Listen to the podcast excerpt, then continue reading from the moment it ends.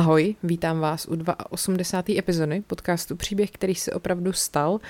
A ta dnešní bude malinko výjimečná, protože jsem se rozhodla, že vám sem dám epizodu, kterou jsem nahrála do bonusové sekce, ale její téma je natolik podle mě důležitý, že jsem si řekla, že ho dám k dispozici, že to epizodu dám k dispozici všem posluchačům.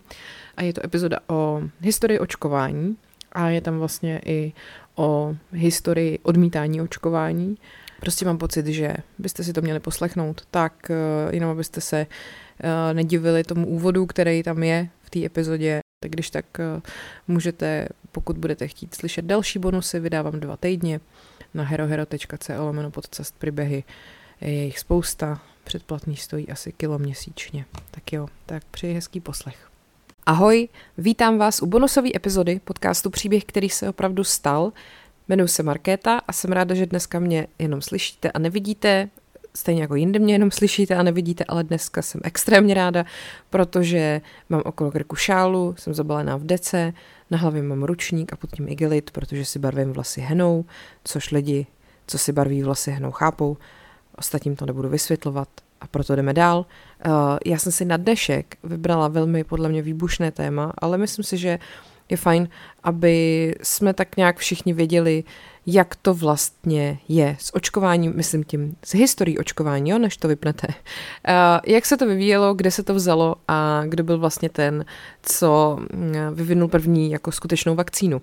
Protože Možná si to nemyslíte, ale očkování je docela dost stará záležitost.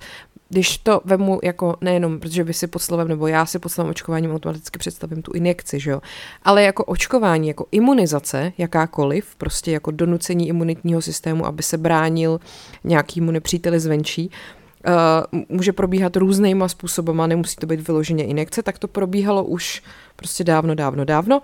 A například taková dynastie Ming v Číně zavedla očkování nebo imunizaci proti tehdejším neštovicím tím, nebo způsobem, že se uh, lidem foukal, foukali do nosu stropy od neštovic což je nechutný, uh, protože Číňani si všimli tehdy v tom 15. století, že lidi, kteří se už jednou nakazili neštovicema, tak jsou vlastně imunní vůči tomu, aby se nakazili znova, což jako funguje vlastně i dneska, že jo. Prostě když máte neštovice v dětství, tak už je v dospělosti nechytne zaplať pámbu, já měl v 15 letech, nepřeju to nikomu. Uh, no a takže Číňani přišli s nápadem uchovávat strupy od jedinců, kteří prodělali to onemocnění, vysušit ty strupy, rozdrtit na prášek a pak je foukat do nosní dírky. Prosím vás, chlapcům to foukali do pravé dírky, holkám to foukali do levé dírky, nevím proč, bylo to prostě 15. století, lidi byli blázniví. Um, no a takhle to teda tak nějak začalo na druhou stranu, možná to začalo ještě o dost dřív, ty první pokusy o očkování určitě proběhly dřív, jen se neví, jak byly úspěšný. Uh, některý prameny uvádí datum až 200 let před naším letopočtem a, a roztroušený a takový málo spolehlivý zprávy o podobných různých očkovacích snahách se objevily taky v Indii a v Africe, ale prostě ta dynastie Ming v té Číně to opravdu jako rozjela.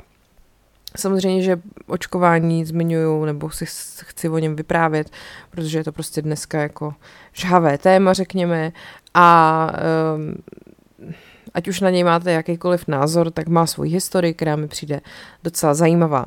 Takže pojďme se na to podívat. Pokud Číňani teda byli první, kdo se pokusil vyvinout vakcínu proti neštovicím, tak až v 18. století to byl britský lékař, který se jmenoval Edward Jenner, kdo se vlastně zasloužil o vývoj první takový bezpečný a spolehlivý verze té vakcíny.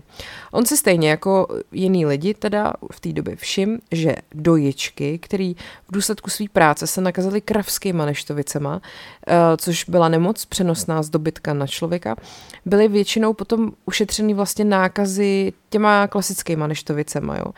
Jako že vlastně ty kravský neštovice sice byly odlišný od pravých neštovic, ale zároveň uh, byly podobný a poskytovaly imunitu proti té lidské formě nemoci.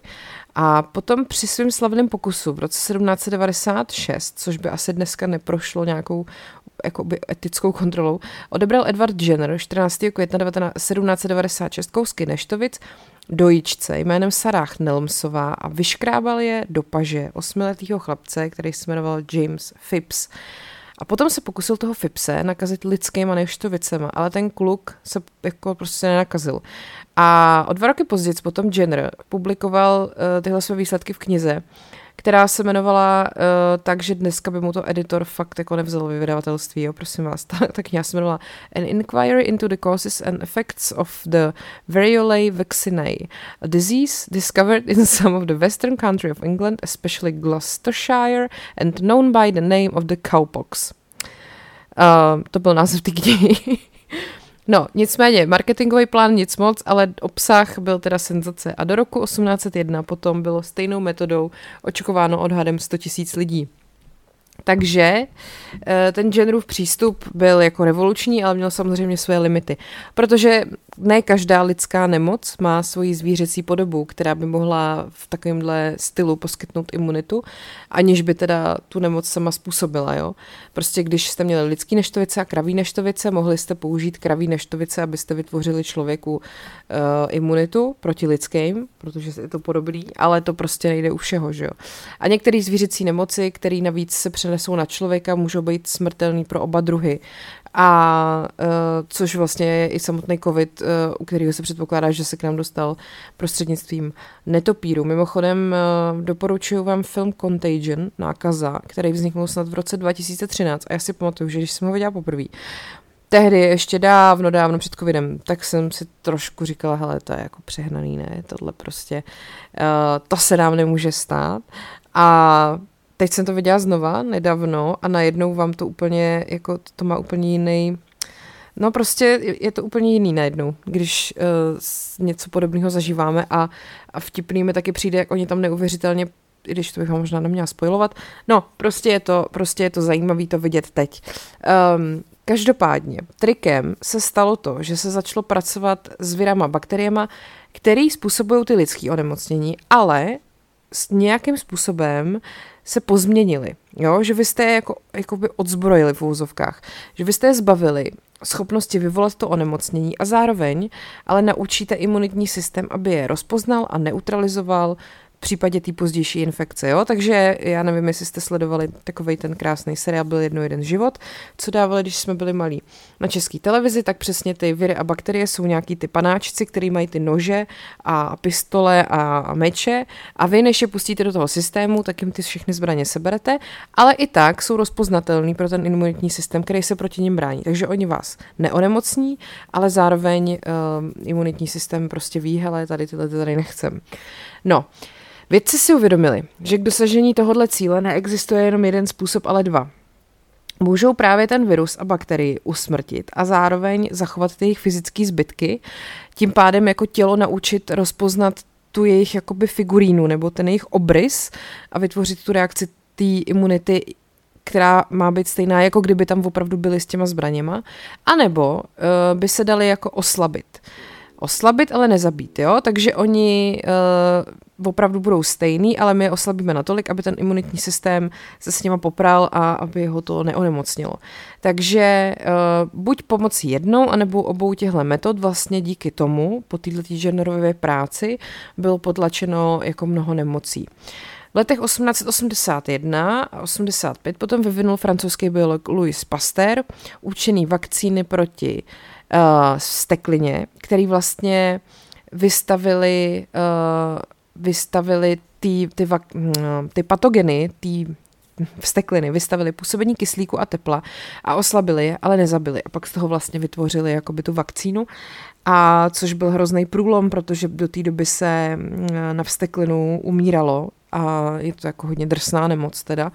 No na počátku 20. století potom francouzský lékař Albert Calmet a veterinář Camille Gerin vyvinuli vakcínu proti tuberkulóze, kde takhle podobným způsobem oslabili hovězí kmen bakterie tím, že 230 generací bakterie prošlo umělým růstovým prostředím a s každým průchodem oni vlastně vybírali slabší a slabší verzi, jo? což mi přijde úplně neuvěřitelný, že se takovýhle věci děly prostě na konci 19. na začátku 20. století. Lidi tehdy prostě ještě pomalu kadili do díry a jako už jsme tady uměli vytvořit nějaký generace bakterií, které jsme oslabovali cíleně a tak dále.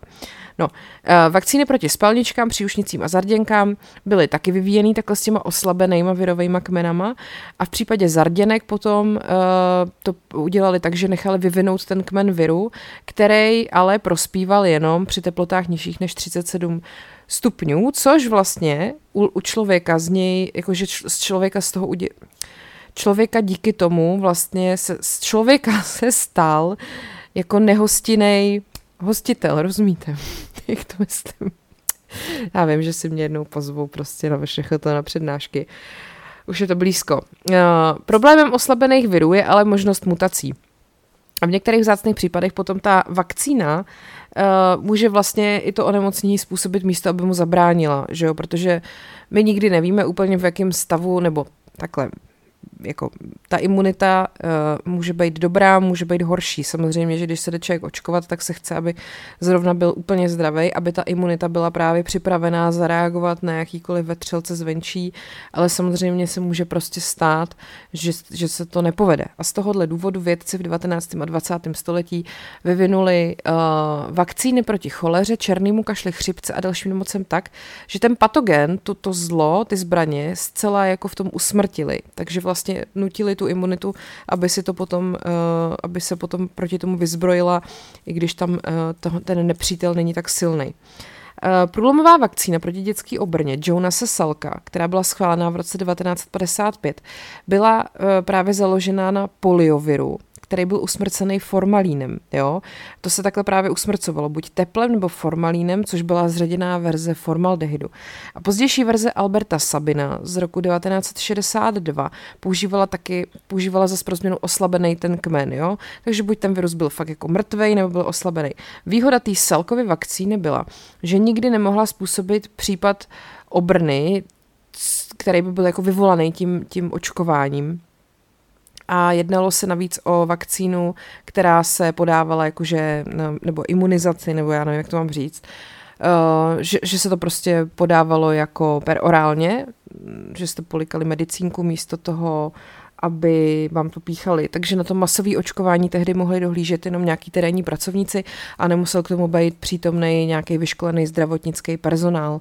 A um, vlastně tyhle ty vakcíny s tím oslabeným virem jako jinak obecně představují opravdu mizivý zdravotní riziko a je to rozhodně menší riziko, než se třeba neočkovat u té dětské obrny. A to byla velký problém, jako v té v polovině těch 20, toho 20. století. Možná jste četli knížku už zase skáču přes kaluže, to byl vlastně příběh kluka, který tu dětskou obrnu měl. No, eh, kolem 40. let 20. století a později byli vědci ještě chytřejší a k vyvolání té imunitní reakce použili třeba jenom kousky obalů těch virů a bakterií. Takže je to něco, jako když necháte třeba psa očichat kus oblečení, který patří pohřešovaný osobě a pak ho pošlete na lov. Um, podobně vlastně mají fungovat i ty bílkoviny získané z těch patogenů, která sama každá nese nějaký chemický otisk, který naučí ten imunitní systém rozpoznat a zabít ten virus nebo bakterii, což podle mě se vlastně děje teďka, ale nejsem expert. Uh, právě v poslední době uh, se vědci zdokonalili ve vývoji těch vakcín, které se opírají o extrakci RNA nebo DNA z těch pato- patogenů a vpraví je vlastně do těla. Takže tyhle ty kousky toho genetického materiálu způsobí, že ty buňky začnou produkovat bílkoviny, které nemůžou způsobit onemocnění, ale vlastně jako by ten imunitní systém vzdělávají, což je prostě neuvěřitelný. A uh, teď tady mám nějaký uh, něco o, o covidu, ale to radši přeskočím. Já nechci, aby mi lidi psali, že jsem kráva a nenáviděli mě, takže do tohohle se radši pouštět nebudu. Um, co se týká očkování, uh, jakoby během dějin uh, v, Čes, v Československu a v České republice, tak uh, nejvíc vlastně jako uh, záznamů o očkování je z doby, kdy ty obory, kdy se to očkování vyvíjelo, měly vlastně svůj pomyslný vrchol už za sebou. Jo? Eh, v drtivý, do, v drtivý vlastně většině ty nejrozsáhlejší záznamy o očkování pocházejí z doby normalizace, protože téma vakcinace bylo tehdy v kurzu a nebyla to nejen jako to, že chtěli přesvědčit tu populaci, aby jako se očkovali, ale bohužel to taky fungovalo pro propagandistické účely, což byla jedna taková z vlajkových lodí toho socialistického zdravotnictví. Um, a to se všechno stalo bohužel po roce 1968 a ta československá epidemiologie a ta hygienická škola prostě utrpěly takový docela nezhojený rány. Uh, když se teda vlastně pomalu vrhnu na to, jak to vypadalo tady u nás, jo. Ačkoliv měly český země díky, v díky pravým neštovicím jako pozitivní zkušenost s očkováním už teda od počátku 19. století, tak nějaký jako, eh, že se to institucionalizovalo, ten boj s těma infekcema, to se stalo až za první republiky. V roce 1925, kdy byl poprvé slavnostně otevřený státní zdravotní ústav, který vlastně združoval uh, specializovaný oddělení, který byly zaměřený i na bakteriologii, sérologii, výrobu právě očkovacích látek nebo i tu epidemiologii. A z toho ústavu se během meziválečných let stala renomovaná instituce, a díky očkovacím látkám, které byly vyráběny přímo v tom státním zdravotním ústavu, se v Československu očkovalo nejen proti pravým neštovicím, což bylo povinný od roku 1919, ale taky například proti vsteklině, preventivně od roku 1918 a pak hlavně proti tuberkulóze, která za první republiky způsobovala 60 až 70% úmrtí na infekční nemoci. Já myslím, že Uh, jako vakcína proti tuberkulóze byla taky strašný problém, protože to byla hodně smrtelná nemoc. Určitě jste uh, někdy viděli uh, v nějakém filmu nebo, nebo i v knížkách takový ty Uh, jako záznamy o tom, jak vypadaly ty místa, kam se ty lidi s tou tuberkulózou odváželi, takový ty uh, sanatoria, kde oni v podstatě dožívali a jako nebyly hezký ty jejich konce. Uh, zatímco počet těch úmrtí na tuberkulózu i drtivou většinu dalších infekčních chorob se da, dařilo vlastně snižovat mezi válkama, tak jedno onemocnění bohužel ve 30. letech nabralo hrozně jako velký švuňk spolu s chřipkou a to byl záškrt. A státní zdravotní ústav dosáhnul toho, že proti tomuhle onemocnění, který se vlastně ten záškrt se projevuje jako těžká angína, takže na začátku 30. let proti tomu očkovali 100 tisíce dětí, ale furt to nestačilo k tomu, aby se nějak eh, zmenšila ta úmrtnost a tak vlastně ten záškrt byl po tuberkulóze druhá nejsmrtelnější infekční choroba a v přednášce pro Československý rozhlas v roce 1936 Josef Káš, lékař, uvedl, že za posledních deset let se nemocnost záškrtu zvýšila téměř sedminásobně. Jedním z důvodů bylo to, že záškrt postihoval nejvíc děti do čtyř let, kterých totiž za první světové války vlastně nebylo tolik, protože byla nízká porodnost, jako právě za první republiky. A to plošné očkování proti záškrtu začalo až v roce 1946. Eh, byla to vlastně největší výzva na poli očkování v té době. A dokonce i rozhlas podporoval tehdy vakcinaci proti záškrtu a uh, byl, vycházelo to i na stránkách den, týdeníku Českého rozhlasu a pak jsou to taky různý uh, příklady z období druhé republiky a protektorátu, kdy sice ty séra a očkovací látky vyráběli Němci, ale díky nadprodukci se vlastně to dostalo i k Wehrmachtu, i k českému obyvatelstvu. No a potom vlastně spolu s nástupem komunismu došlo ve státním zdravotním ústavu k takovým zásadním změnám, protože ten ústav jako takový byl v roce 1952 zrušený a na jeho základě vznikly samozřejmě po vzoru SSSR menší různý samostatné organizace ministerstva, jako byly třeba Ústav hygieny, Ústav epidemiologie a mikrobiologie nebo Státní ústav pro kontrolu léčiv, což vlastně je do dneška. A regionální pobočky státního zdravotního ústavu se změnily na krajské hygienicko-epidemiologické stanice a výroba vakcín se přesunula do společnosti Biogena a pak v roce 58 do nového ústavu SER a očkovacích látek. Jo? Uh, teďkon, jak byly ty roky, kdy to začalo to plošné očkování. Pravý neštovice 1919, jak jsem říkala 1946 záškrt, 1953 tuberkulóza, 1956 tetanus, 1958 černý kašel, 1960 dětská obrna, 1969 spalničky, 1982 zarděnky a 1987 příušnice. No a očkování během 50. a 60. let dosáhlo jako velkých pokroků. Vlastně v roce 1953 začala právě povinná vakcinace proti tuberkulóze a pak se o pět let později začaly děti očkovat kombinovanou vakcínou proti záškrtu, tetanu a černému kašli a pak konečně v roce 60 i proti dětský obrně. Tak, eh, právě odstranění hrozby dětské obrny, fakt, jak jsem už říkala, vlastně jeden z největších úspěchů československého vakcinačního úsilí, protože proti téhle nemoci, vlastně, kterou, kterou mezi lety 1928 a 56 v Československu onemocnilo víc než 14 tisíc osob, což byly teda převážně děti, a mnohým z nich to způsobilo nevratný ochrnutí nebo i smrt, tak eh, se začalo právě očkovat v roce 1957 tou salkovou vakcínou, jak jsem o ní mluvila, a ta se nejprve dovezla z Kanady, ale pak se začala vyrábět i tady. Právě, že obsahovala ty usmrcený polioviry a vpichovala se vlastně do paži injekcí a pak eh, vlastně přišla ta nová vakcína, ta Sabinová a Československo jako jedna z prvních zemí na světě hromadně naočkovalo přes 3 miliony dětí touhletou vakcínou, která se právě podávala ne jako v injekci, ale v kostce cukru. To potom jako vlastně vakcínu v roce 60 potom z třetiny dodal už ten Československý ústav ser a očkovacích látek a ze dvou třetin Akademie lékařských věd Sovětského svazu.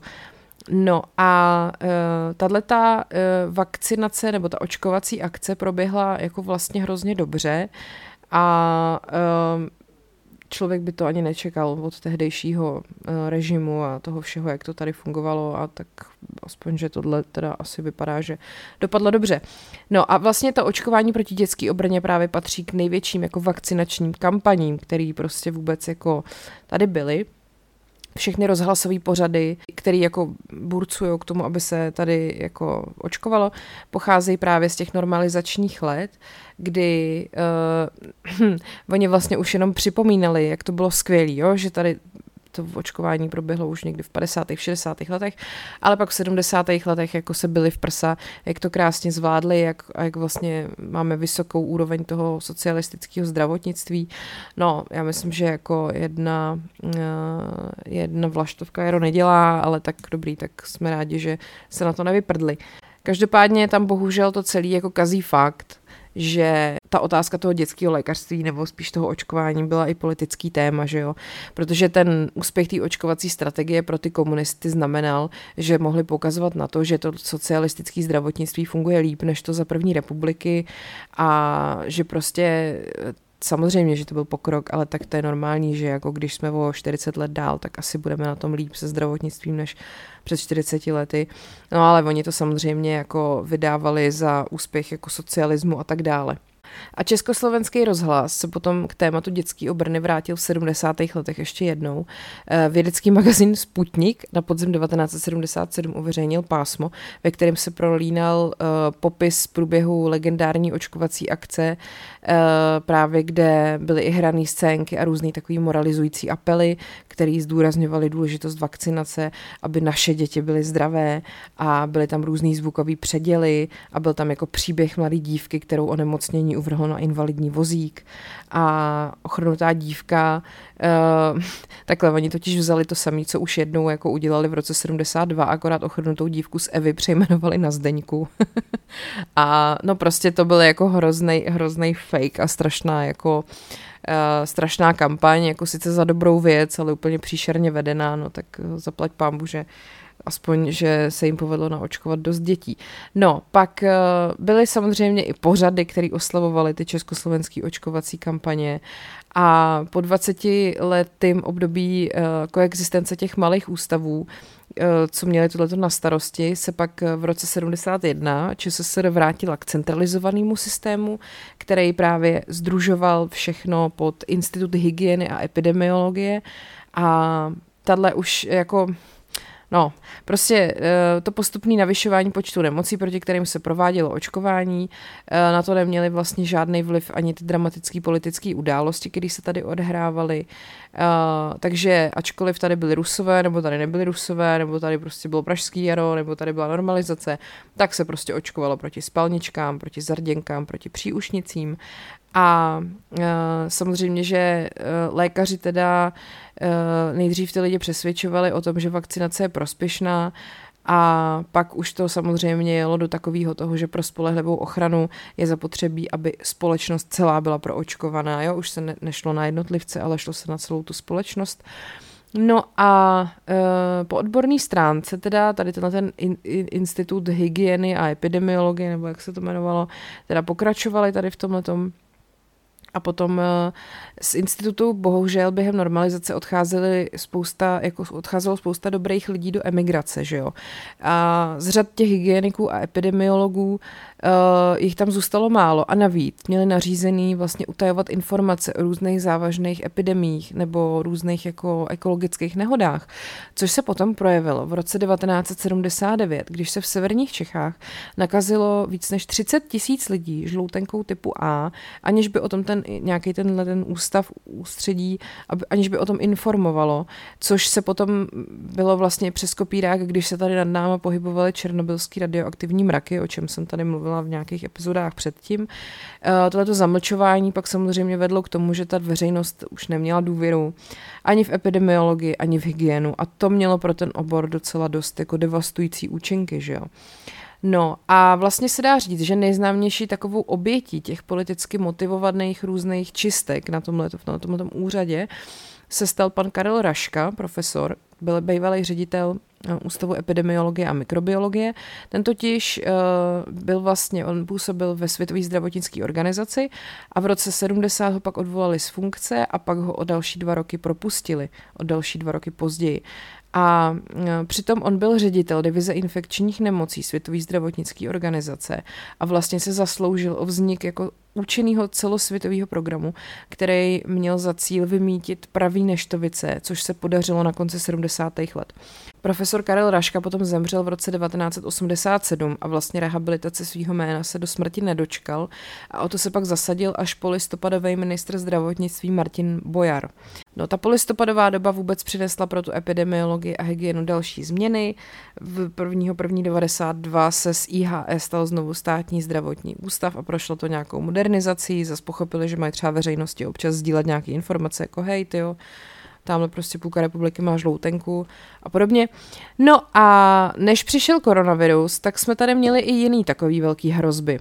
Uh, ta první byla epidemie choroby SARS v letech 2002 až 2003, což se projevovalo jako těžká chřipka, ale v podstatě na území Česka to jako žádná epidemie nebyla. Uh, po světě se šířil jako velký strach, ale prostě ten SARS z ničeho nic zmizel ale přesto po sobě teda zanechal docela velký lidský ekonomický škody. Bylo to 800 mrtvých a vypnutí ekonomiky v východní Asii, Číně a Kanadě.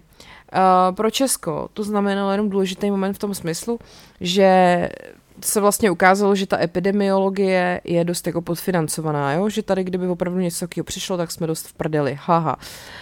No, ale potom teda přišla epidemie prasečí chřipky v roce 2010. To bylo zase nějaký nový chřipkový virus a to nejvíc útočilo na děti a mladý dospělí a nevyhýbalo se to ani těhotným ženám. A ta Světová zdravotnická organizace v roce 2009 vyhlásila vlastně šestý stupeň pandemie a během půl roku se celý svět zásobil potřebnýma očkovacíma látkama. Vtipný je, že takhle, když o tom člověk mluví zpětně, já si to skoro ani nepamatuju. Jako vím samozřejmě, že prasečí chřipka byla ale vůbec nemám pocit, že se dělo jako něco zásadního. To v Česku jako se o tom hodně psalo na podzim 2009 a pak v roce 2010, když se zahájilo očkování, jenomže společnost tehdy měla jako vlastně plný ruce práce s ekonomickou krizí a uh, tehdy byly nějaký různý živý jako diskuze na to téma, ale uh, nebylo to prostě jako to, co se děje dneska, že jo? Ani, ani, ani zdaleka. Když se podíváme na očkování jako takový, tak odborníci z oblasti zdravotnictví a medicíny ho označují za jeden z deseti největších úspěchů veřejného zdraví ve 20. století, ale pojďme se podívat na to, jak je to s tím odmítáním očkování, protože vás možná překvapí, že ten odpor proti očkování existuje vlastně stejně dlouho jako očkování samotný. Uh, Kritici totiž očkování zaujímali různý postoje, včetně třeba už měli odpor proti očkování proti pravým neštovicím v Anglii a ve Spojených státech v polovině a na konci 19. století. Pak vznikly i různé ligy proti očkování. Uh, tak uh, stejně jako prostě dneska máme tady kontroverze týkající se očkování, nebo prostě lidi to odmítají, nebo jsou k tomu nedůvěřiví, tak i tehdy uh, se řešila bezpečnost a úč- účinnost očkování proti záškrtu, tetanu a černému kašli nebo i proti spalničkám, příušnicím a zarděnkám. protože tam lidem nejvíc vlastně vadilo, že v té vakcíně se používá konzervační látka, která obsahují, obsahuje rtuť. No, e, to vlastně očkování proti neštovicím začalo na počátku toho 19. století po těch pokusech Edwarda Jennera, že jo? A samozřejmě, že ty jeho myšlenky byly na tu dobu velmi jako nový a revoluční, takže je jasný, že ta veřejnost to kritizovala, protože to neznali, báli se toho. Uh, měli námitky různý, hygienický, náboženský, vědecký i politický.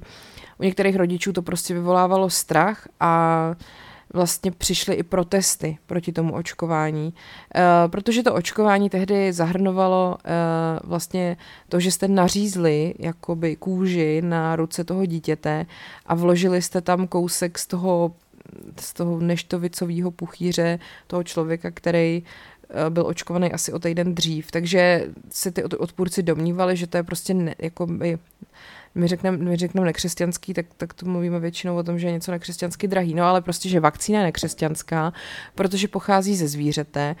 A jiný zase, eh, těm se to nelíbilo, protože prostě neměli důvěru v medicínu a nevěděli o tom nic, pak různý jako skeptici třeba tvrdili, že neštovice jsou důsledkem rozkládající se hmoty v atmosféře, dobře, a spousta lidí mělo námitky proti očkování, protože se domnívali, že to porušuje jejich osobní svobodu, Mm, protože vláda rozvíjela nějakou politiku povinného očkování. Je zajímavý, jak se prostě za, ty, za těch 170 let vůbec nic nezměnilo.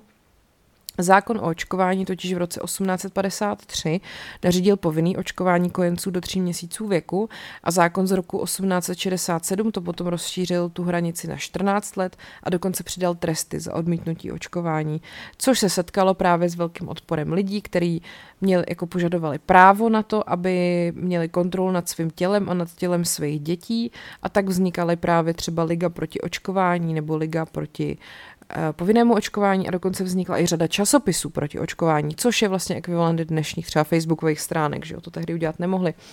Uh, město Leicester, nebo Leicester, já nikdy nevím, tady se to v těch britských těch čte po každý trošku jinak, uh, bylo, uh, tam bylo hodně těch aktivit proti očkování a byly tam i schromáždění proti očkování. A místní noviny popsaly podrobnosti jednoho schromáždění. Byla utvořena eskorta, před níž byl vyvěšen transparent, aby doprovodila mladou matku a dva muže, kteří se rozhodli vzdát se policii a jít do vězení, aby místo toho, aby dali přednost očkování svých dětí. Těmto třem byl přítomen početný dav. Třikrát je srdečně povzbudili, což, uh, což se potom opakovalo se zvýšenou silou, když vstoupili do dveří policejních cel. Demonstrační pochod Tom Leicesteru v roce 1885 byl vůbec jako jedna z nejznámějších demonstrací proti očkování. 80 až 100 tisíc odpůrců očkování vedlo komplikovaný pochod s transparenty, dětskou rakví a podobiznou toho pana Jenra. Jo? Tyhle demonstrace a všeobecný odpor proti očkování potom vedly k vytvoření komise, která měla za úkol to očkování studovat. A v roce 1896 ta komise rozhodla, že očkování chrání před neštovicema, ale navrhla zrušit tresty za neočkování.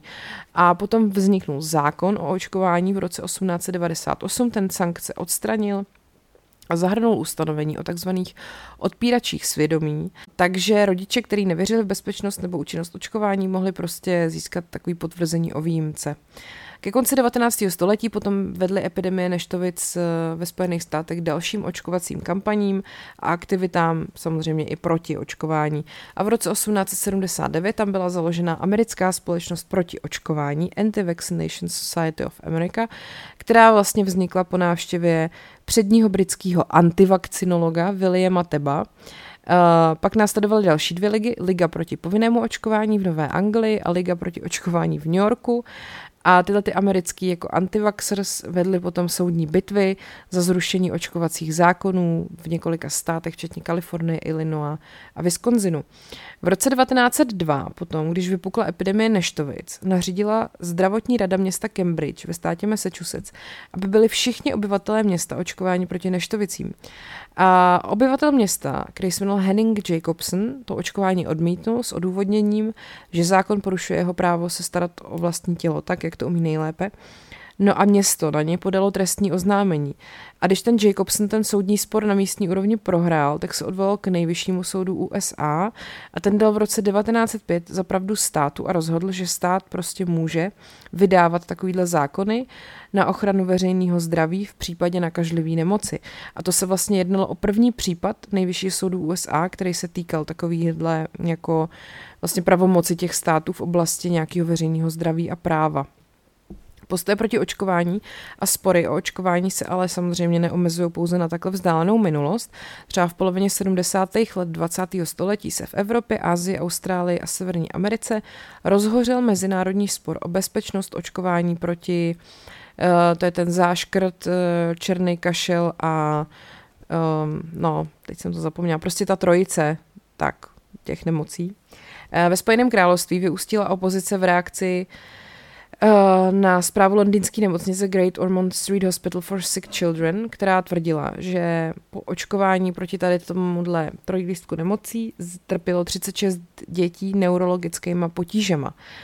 A televizní dokumenty a novinové zprávy upozornili veřejnost na, na tohleto a ten zájem veřejnosti uh, o to, jaký tam vlastně jsou ty rizika a následky po tomhle očkování, pak vzbudila ještě taky skupina, která vznikla na obranu rodičů dětí poškozených očkováním. Uh, záškrt, tetan a černý kašel, tetanus, jsem si nemohla vzpomenout. Tak, uh, v reakci na sníženou proočkovanost a tři velké epidemie černého kašle pak vlastně uh, potvrdila nezávislá poradní komise, že to očkování je bezpečný, ale na veřejnosti prostě furt přetrvávaly nějaké nejasnosti, protože i ty lékaři se různě lišili v těch svých názorech, tak to vidíme i dneska. Takže průzkumy mezi lékařem ve Spojeném království vlastně v 70. letech 20. století ukázaly, že se jako zdráhají doporučit očkování všem. Kromě toho, eh, odpůrce očkování Gordon Stewart, taky lékař, zveřejnil řadu kazuistik, který jako dávali právě ty neurologické poruchy těch dětí do souvislosti s tím očkováním, což vyvolalo další diskuzi. A potom teda eh, vlastně ta poradní komise pro tady očkování musela zahájit nějakou studii, která uh, identifikovala každý dítě ve věku od 2 do 36 měsíců, který byl hospitalizovaný ve Velké Británii pro ty neurologické onemocnění a vlastně hodnotili, jestli opravdu to očkování tam hrálo nějakou roli. A to ty výsledky ukázaly, že to riziko je opravdu velmi nízký a to opět podpořilo tu národní kampaň pro očkování. Ale ty členové té komise nebo té skupiny tý, na obranu rodičů dětí poškozených očkováním se nadále u soudu domáhali uznání a očkodnění, ale všechno to bylo zamítnutý, protože prostě byl nedostatek důkazů, který by to očkování jako spojovali s tím poškozením. Potom v roce 1982 byl natočený dokumentární film DPT, což je jakoby zkrátka té vakcíny pro záškrt, tetanus a černý kašel. DPT Uh, stejně jako ve Spojeném království potom uh, vytvořili vlastně tyhle ty rozlobený rodiče nějaký skupiny, ale byly tam lékařské organizace, které zase na to reagovaly, což byla třeba Akademie pediatrů, Centrum pro kontrolu a prevenci nemocí a ty byly prostě silnější. A v roce 91 potom vyšla kniha s názvem A Shot in the Dark, výstřel do tmy, která popisovala možný rizika. A Opět mediální bouře podnítila několik žalob proti výrobcům vakcín a zvýšila jejich ceny a přiměla některé společnosti, aby přestali tu vakcínu proti záškrtu tetanu a černému kašli vyrábět. A, ale celkově tam se ta míra toho očkování jakoby byla ovlivněná méně než v tom Spojeném království. Uh, No a pak se Anglie stala opět místem proti očkovacích aktivit. Eh, to bylo 25 let po té kontroverzi ohledně záškrtu tetanu a dávivého kašle. A to bylo v souvislosti s vakcínou proti spalničkám, příušnicím a zarděnkám. Protože v roce 1998 britský lékař Andrew Wakefield doporučil zkoumání možné souvislosti mezi onemocněním střev, autismem a vakcínou právě tady tou MMR, nebo spalničky příušnice zarděnky a několik, o několik let později tady ten pan Wakefield tvrdil, že vakcína prostě nebyla řádně testovaná, než byla uvedená do provozu. A média se samozřejmě chopily těchto těch zpráv a podnítili strach a zmatek veřejnosti ohledně bezpečnosti té vakcíny. Uh, časopis The Lancet, který tuhle tu zprávu toho pana Wakefielda publikoval, potom vlastně uvedl o 6 let později, že ten článek publikovat neměli.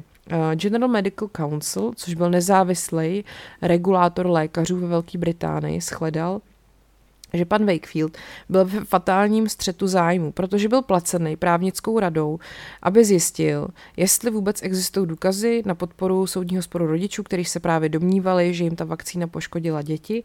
A v roce 2010 pak ten časopis Lancet eh, článek oficiálně stáhnul poté, co britská všeobecná lékařská rada rozhodla v neprospěch toho pana Wakefielda.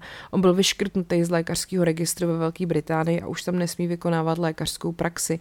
A v lednu 2011 potom zveřejnil časopis BMJ sérii reportáží novináře Briana Deera, který vlastně ukázal, že ten Wakefield se dopustil vědeckého podvodu, falšoval údaje a že taky doufal, že z těch svých výzkumů bude mít nějaký finanční prospěch. No a pak bylo teda provedený opravdu velké množství výzkumných studií, které byly zaměřené na posouzení bezpečnosti té vakcíny MMR a žádná z nich prostě neprokázala souvislost mezi jako tou vakcínou a autismem. No, tak, uh, pak tady máme ještě jednu kontroverzi a to je Timerosal, což je sloučenina obsahující rtuť, už jsem to zmiňovala, která se používá jako konzervační látka ve vakcínách a ta právě taky byla středem sporu o to očkování a autismus. Ale neexistují jasný vědecký důkazy o tom, že by malé množství Timerosalu v těch vakcínách způsobovalo poškození. A Nicméně v roce 99 se americký zdravotnický a lékařský organizace a výrobci vakcín shodli, že ten Timerosal uh, by měl z preventivních důvodů z těch vakcín být odstraněný nebo by tam měl být snížený jeho objem nebo obsah. No a potom v roce 2001 výbor pro kontrolu bezpečnosti očkování při Institutu medicíny, ty bláho, to je to je úřadů, jako tam prostě musí tohle zaměstnat lidí, kteří se tam pak plácají prostě játra a dělají úplný hovno, pardon.